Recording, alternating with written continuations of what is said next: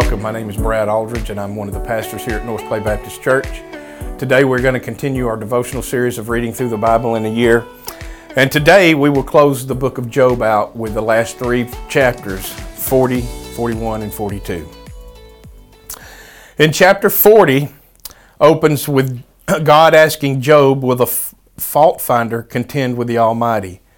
Job is silenced. He knows that he cannot give an answer, so God continues to question Job.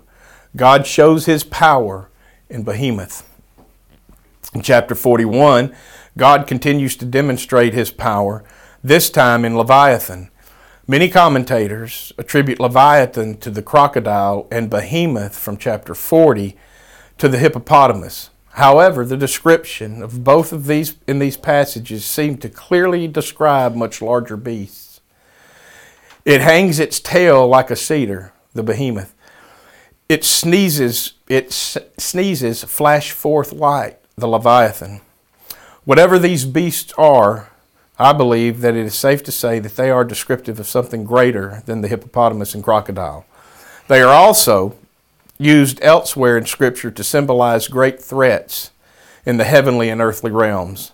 But in both cases, they are but mere playthings in the hands of God. And in chapter 42 is a bit larger passage than we normally read, but today I would like to read the entirety of chapter 42 because it is a wonderful picture of confession, repentance, intercession, and renewal. So let's read. Then Job answered Yahweh and said, I know that you can do all things, and that no purpose of yours can be thwarted. Who is this that hides counsel without knowledge? Therefore I have declared that which I did not understand, things too marvelous for me which I did not know. Hear now, and I will speak. I will ask you, and you make me know. I have heard of you by the hearing of the ear, but now my eyes see you. Therefore I reject myself, and I repent in dust and ashes. Now it happened after Yahweh had spoken these words to Job that Yahweh said to Eliphaz the Temanite, My anger burns against you and against your two friends, because you have not spoken of me what is right, as my servant Job has. So now take for yourselves 7 bulls and 7 rams, and go to my servant Job and offer up a burnt offering for yourselves, and my servant Job will pray for you.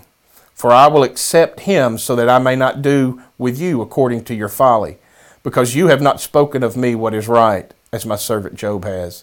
So Eliphaz the Temanite, and Bildad the Shuhite, and Zophar the Naamathite went and did as Yahweh told them, and Yahweh accepted Job.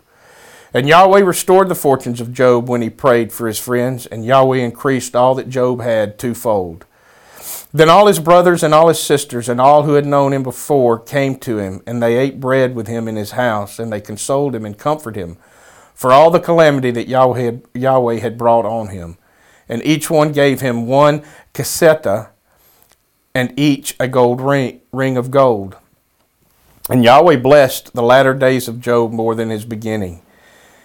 And he had 14,000 sheep, and 6,000 camels, and 1,000 pair of oxen, and 1,000 female donkeys.